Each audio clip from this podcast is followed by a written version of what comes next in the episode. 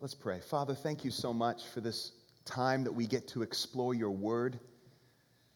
Uh, Lord, as we read your word today, as we explore it together, we pray that your spirit would bring, bring it to light, bring it to life, that we would see in your word what you intended for us to see, that we'd understand and run with it. Lord, we thank you for Luke 22. We thank you for what we've seen of you in the life of Jesus.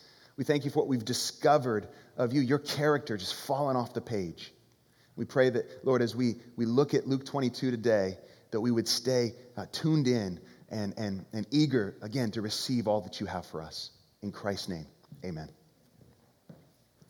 All right, so what ends up being the last meal of Jesus' life has become the most important meal in the lives of those who follow him. Filled with talk of betrayal, an argument about greatness, and even denying Jesus, it's one of the most dramatic mealtime conversations that you'll ever hear. Now, in the midst of the drama, Jesus talks about something new and beautiful. It's something we're all meant to remember.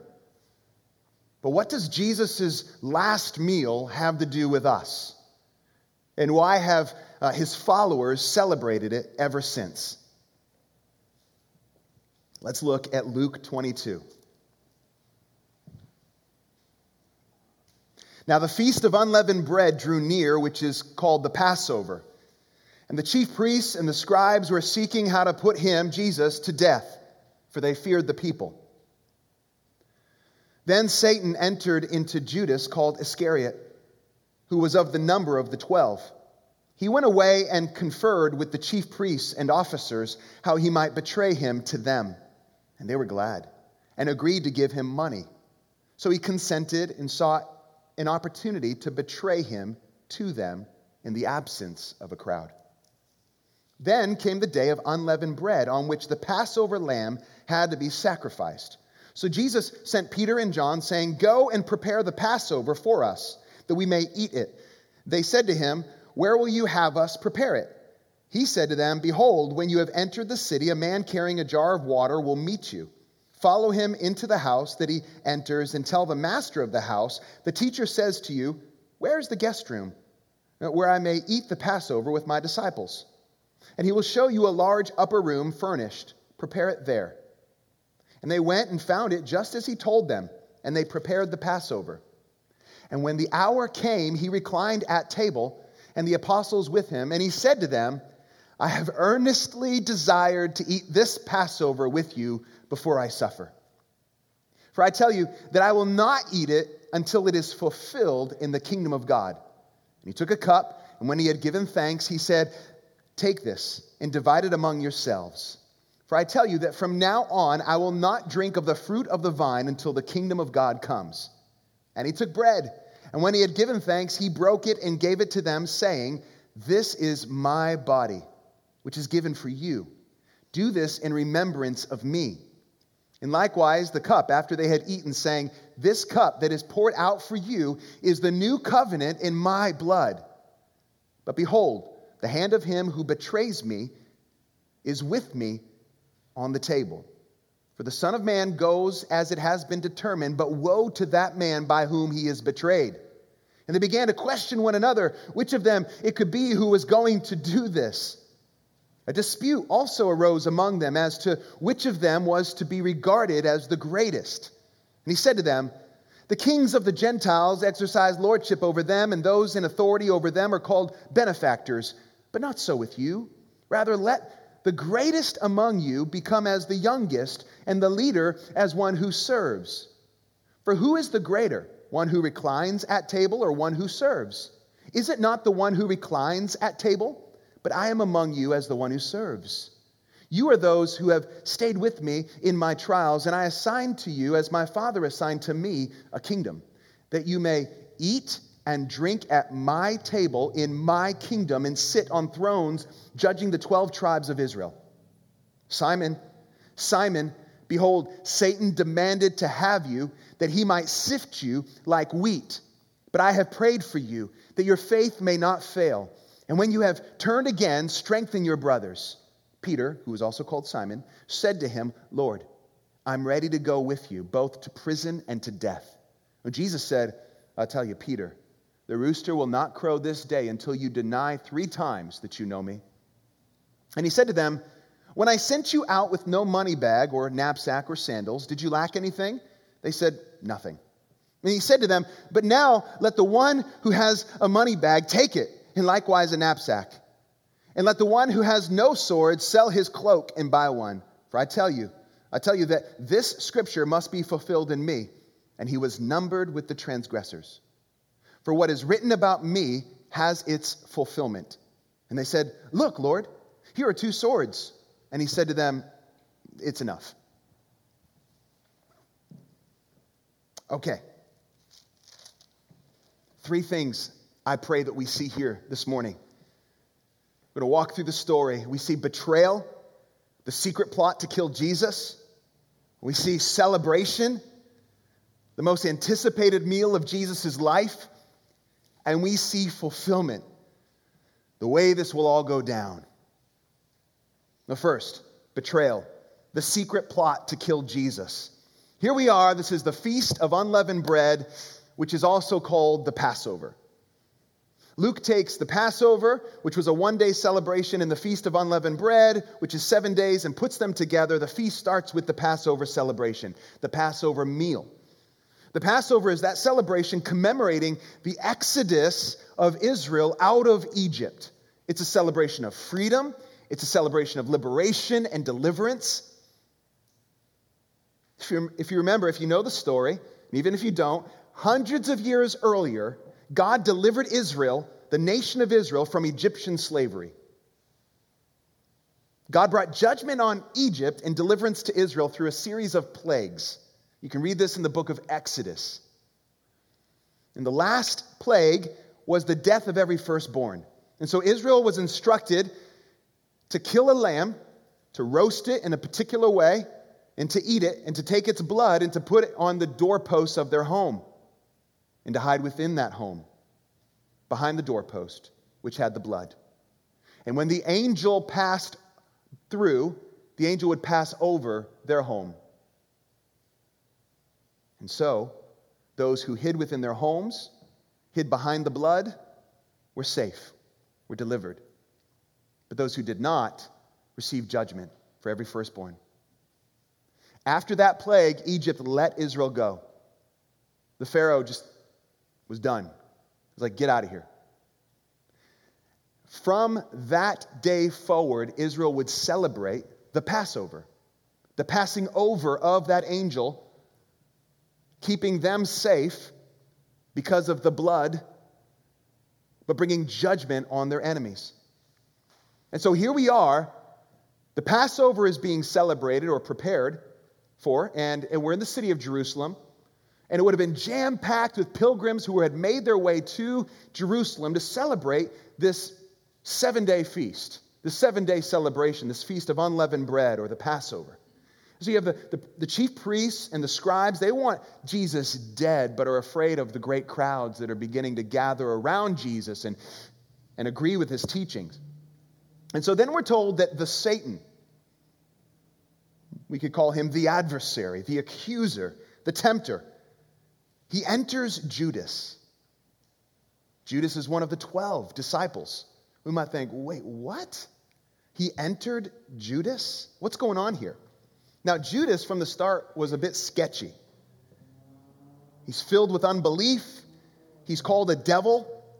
He is a thief. He would help himself to the money bag. He was the keeper of the money and would kind of help himself to it. We can learn all about that in the Gospel of John. Was Judas disillusioned? Was he angry? Was he looking out for his own gain and self interest? I think the answer is yes. And so here's what went down he made his own willful decision, and the Satan then enters and influences what happens next. And so we have this, this huddle, this, this powwow of the powers of evil that are set to stop Jesus, and they think that killing him will stop his mission. The religious leaders are thrilled that Judas came forward. The Satan is involved, Judas is giving cash. The secret plot to kill Jesus is set in motion. It's just a matter of time now. Betrayal. Number two, celebration. Most anticipated meal of Jesus' life. Verses 7 through 13 is all about preparation. Preparation for the Passover meal. They're getting ready. Jesus sends Peter and John ahead. And is this an example of, of Jesus uh, doing some prearrangements? He knew. He said, when you meet a guy with water on his, uh, a jug of water on his head, and you can ask him about his master, who has, guy who owns a place. Or is this prophetic knowledge?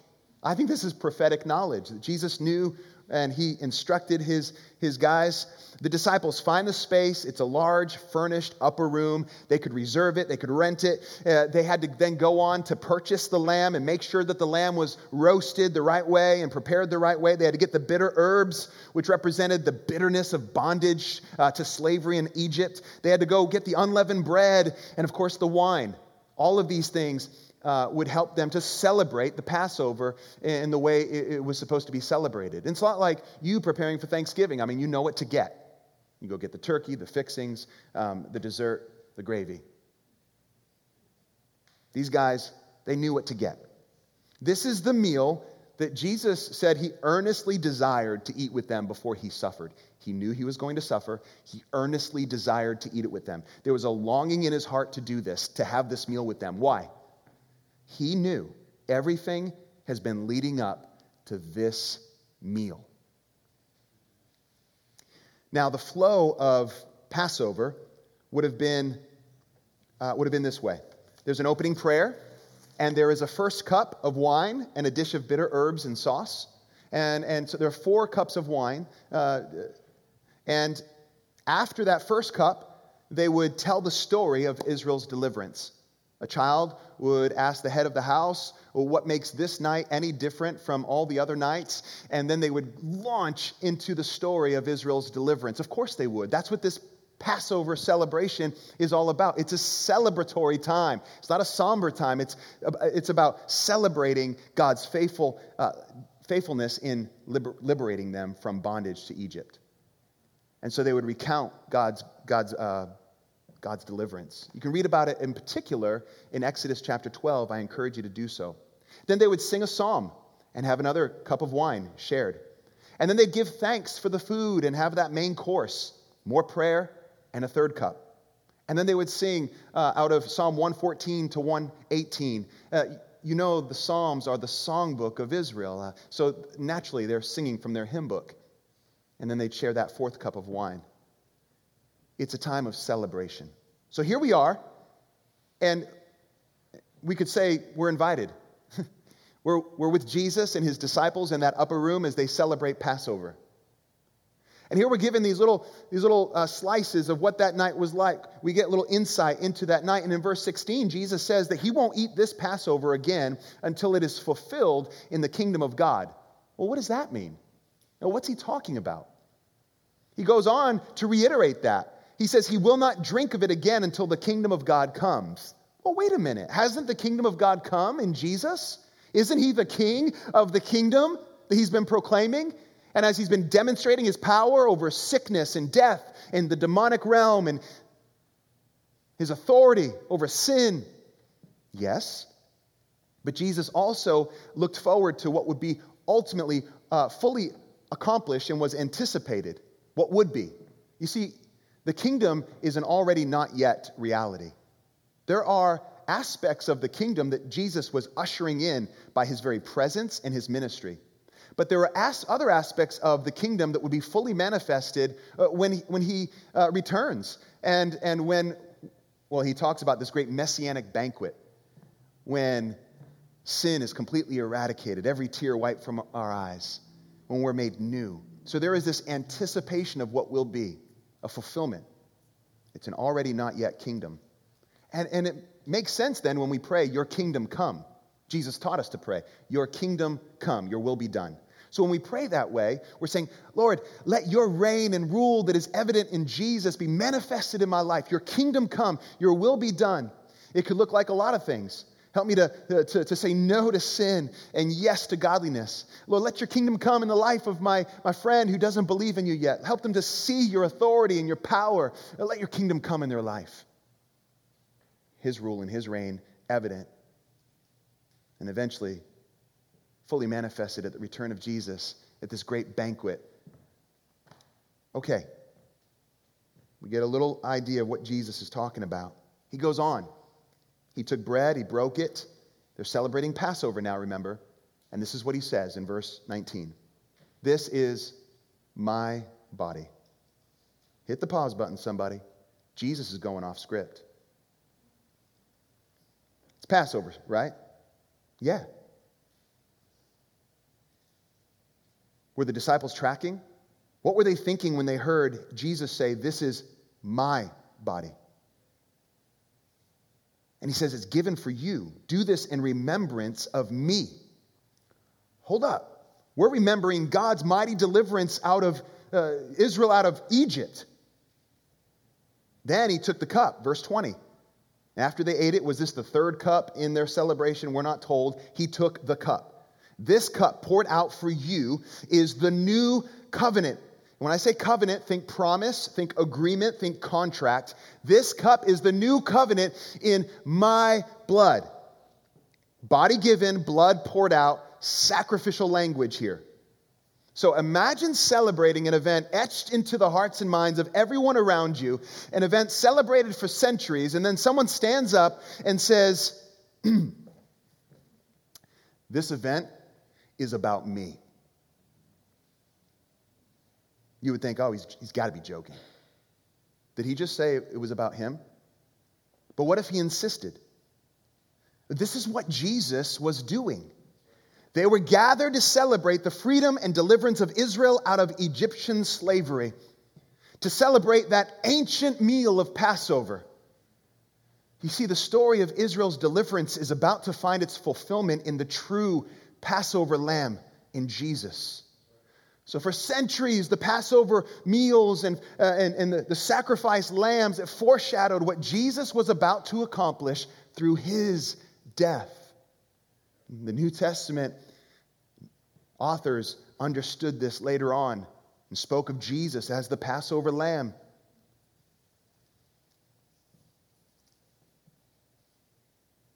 Jesus is establishing something new something beautiful, a new covenant, new promise. I want you to think marriage covenant, a decisive, once for all agreement. He's drawing from the prophets. He's drawing from Jeremiah, this promise of a new covenant, where God even refers to himself as a husband, where Israel had, had been unfaithful to him as a husband. And he, and he speaks of this covenant to come, this new covenant where the law would be written on our hearts. When is this going to happen? Jesus is saying that covenant that the prophets were shouting about and that would come, I'm establishing it now. So it makes sense that Jesus was super excited about this meal. I will establish this covenant through my broken body, through my shed blood. Are you, are you, are you seeing that there's depth and a richness to what we do when we celebrate communion? The disciples don't fully grasp it yet. Liberation is coming, and it is to be celebrated. They would grasp it. Okay, betrayal, celebration, fulfillment. Final point. Jesus says, basically, this is the way it's going down.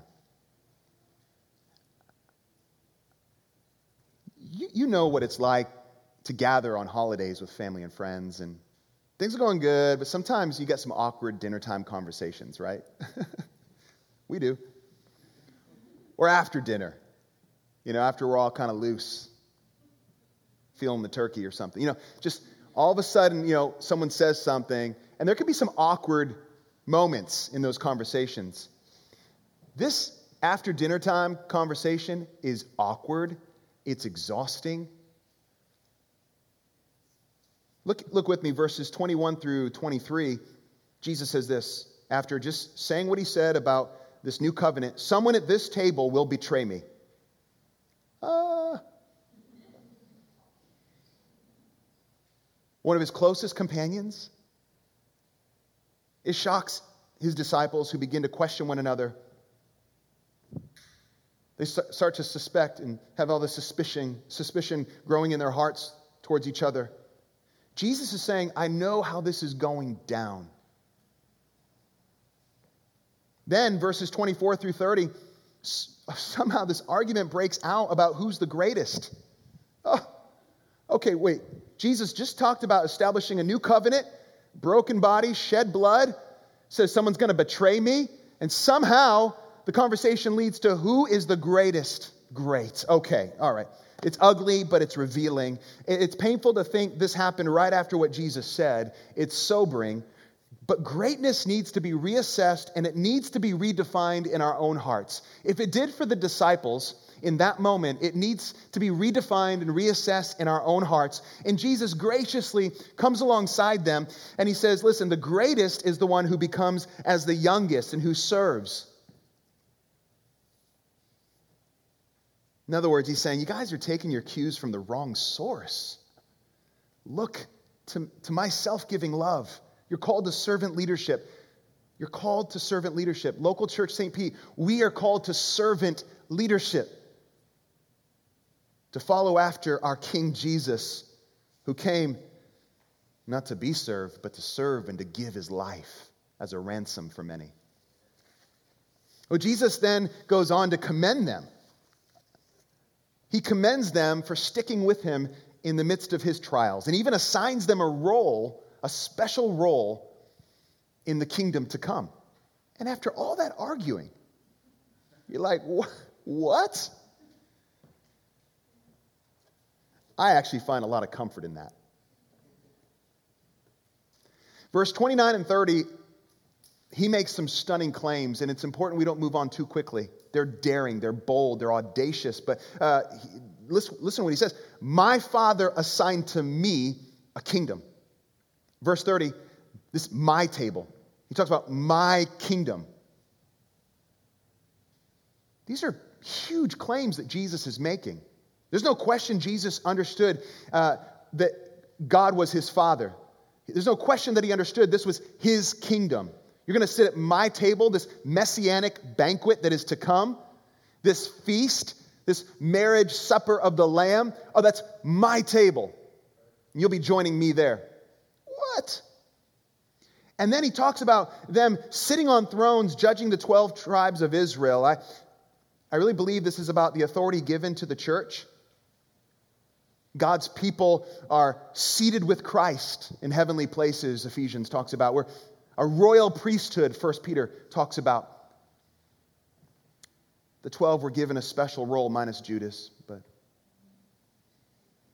he was replaced. Don't have time to get into that. Let's move on. Awkward dinner time conversation continues.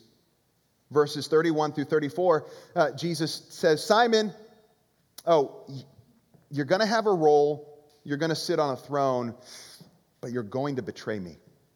You're going to, no, deny me, rather. Judas betrayed him. You will deny me, Simon. And so he says, Simon, listen up. Simon, Simon, you will deny me. The Satan, the Satan, the deceiver, the accuser that I spoke of, he demanded to have you, to sift you like wheat, to shake you violently and cause you to fail.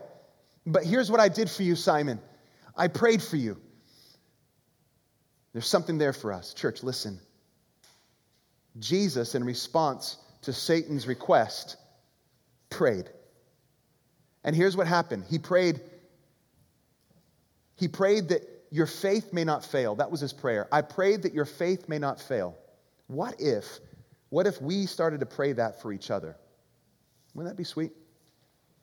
Learning from our, our Savior, learning from the, the one who has gone before us, let's start praying that our faith would not fail that we'd stand strong, that when we do fail, uh, not a, failure that leads uh, to complete rejection of the Lord Jesus, but when we do fail, that we return and we'd repent, we'd own up to our sinfulness and receive forgiveness and celebrate that forgiveness, and then we would turn and, and help our brothers, help our sisters. And that's exactly what Jesus told Peter to do after he failed.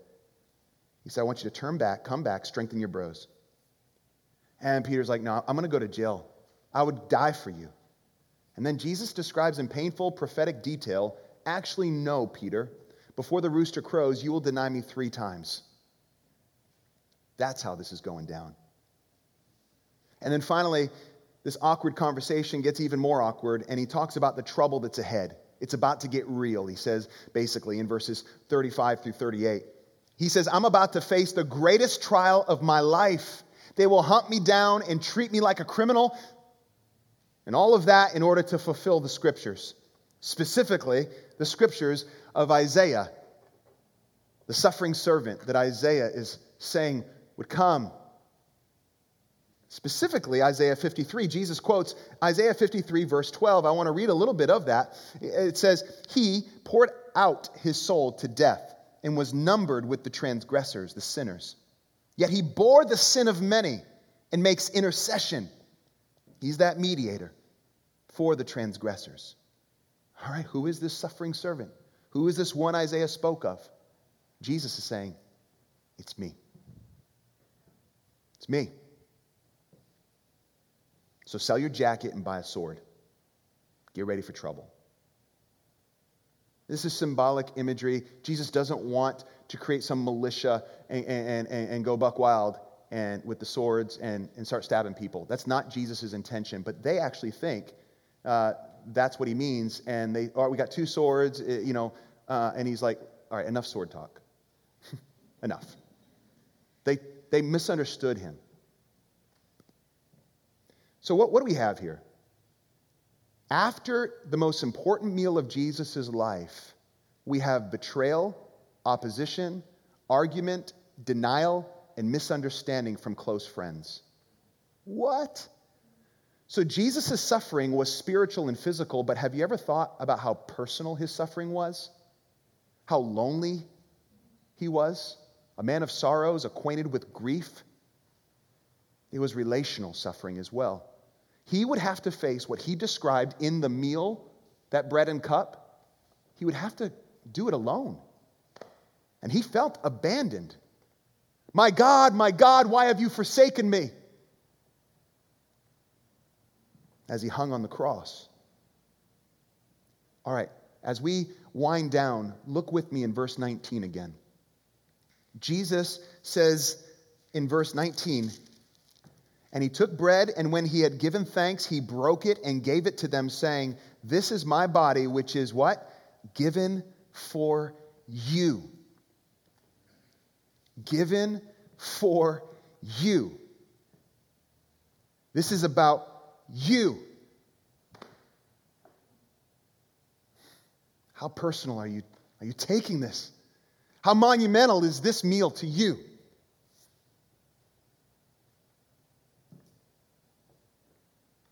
Jesus gave us a meal to remember. He gave us a drama to reenact, to share together. Now, we call it communion, which is just a word that means sharing or participating, sharing in his death and in his risen life. But some traditions call it Mass, which means meal, or Eucharist, which means to give thanks, or the Lord's Supper. We believe that this is a symbolic expression. It's also an act of obedience where when we partake, we are remembering, we are declaring, we are holding high what Jesus accomplished for us. And we're saying, What you did was sufficient, it was enough. We're proclaiming your death until you return. As we drink this, this cup, we're saying, This is the cup of the new covenant, poured out your blood, and it was sufficient. You established for us what the prophet said would happen and now have happened in you. And now we've entered into this new agreement, this new marriage relationship, this new covenant with the living God. What is he accomplishing? Salvation, deliverance, liberation, freedom. He takes a meal that was all about freedom and deliverance and helps us to see the true freedom and deliverance that he came to bring. Beautiful. Amazing. But the powers of evil still rage and deceive and attempt to trick us. And the Satan, well, he knows that he's defeated and he wants you to fail. But our rescue is certain, church. Listen, our deliverance is sure. Our freedom has been sealed. And this meal that we partake, this meal that we celebrate is a sweet declaration of that fact. And so every time we celebrate this meal, we're recognizing the sufficiency of Jesus' death And we're celebrating that new covenant that he established, and we're remembering, we're remembering him, and not just in a way that says, I won't forget, but, but a remembering that looks like humble submission in awe and worshipful attentiveness and an eagerness to respond to his love and sacrifice with love and sacrifice. Because Christ poured himself out, he held nothing back. And so, uh, my question to us is what has that produced in you? Has it produced in you what Jesus intended for it to produce? Well, what should it produce?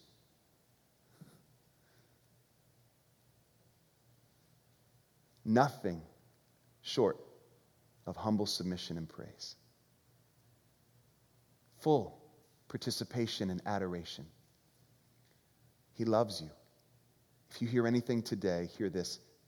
God loves you, and He has demonstrated that love most fully through Jesus, who poured out His life to death so that you could be reconciled to the Father, so that you could know eternal life and experience the joy of relationship and covenant love here and now. Jesus, we remember what you've accomplished on our behalf, given for you, given for us. You did this for us, that we might be reconciled, that we might be restored into a right relationship, forgiven our sin, liberated, free. Help us to live as free men and women. Help us to live as if the chains have been released, as if the prison door has been opened. Help us to live that way because it's true. The prison cell of sin and shame, and the chains of death have been broken. And the separation that was real and could be felt between us and you has been healed. And we thank you for that. Well, church, I want to close with a passage from Revelation chapter 5. In Revelation is filled with colorful imagery. We're going to read some things that sound a little weird to you. It's okay. Revelation is a beautiful book. It's different, but it's very colorful, and his images are meant to stick with us. It's a vision given to the Apostle John. And he writes this in Revelation 5, verse 5. And one of the elders said to me, Weep no more. Behold, the lion of the tribe of Judah, the root of David, has conquered, so that he can open the scroll and its seven seals. And between the throne and the four living creatures and among the elders, I saw a lamb, a lamb standing as though it had been slain, with seven horns and with seven eyes which are the seven spirits of God sent out into all the earth. And he went out and he looked and he took the scroll from the right hand of him who was seated on the throne. The Lamb did this. And when he had taken the scroll, the four living creatures and the 24 elders fell down before the Lamb, each holding a harp and golden bowls full of incense, uh, which are the prayers of the saints. And they sang a new song, saying this Worthy are you, worthy are you to take the scroll and to open its seals. For you were slain, and by your blood you ransom people for God from every tribe and language and people and nation. And you have made them a kingdom and priests to our God, and they shall reign on the earth.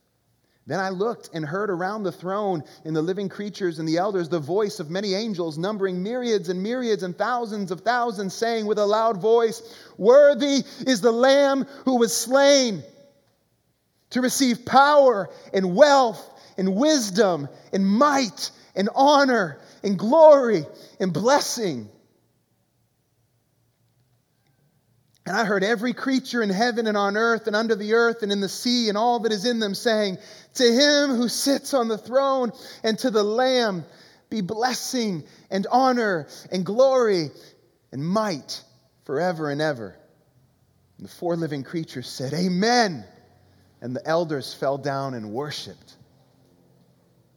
It's where it's all headed. It's what Jesus accomplished ransoming a people from every tribe, every tongue, every nation. Here we are, 2020, city of St. Pete. a people for his own possession. Worthy is the Lamb who was slain. Oh, now it makes sense to call Jesus the Lamb, the Passover Lamb, who was sacrificed for us. Let me pray. Father, thank you. Thank you for the story we find, the meal that we participate in in Luke 22. Thank you for what was accomplished for us through the death of Jesus. Drive these truths deep into our hearts. Help us to be a people who know how to celebrate the freedom that has been won, the freedom that has been bought for us. We are liberated, we're delivered. Help us to celebrate as if that is truly the case, because it is. We love you, we worship you, and we thank you for the way you have made a way to be reconciled to you. Amen. Amen.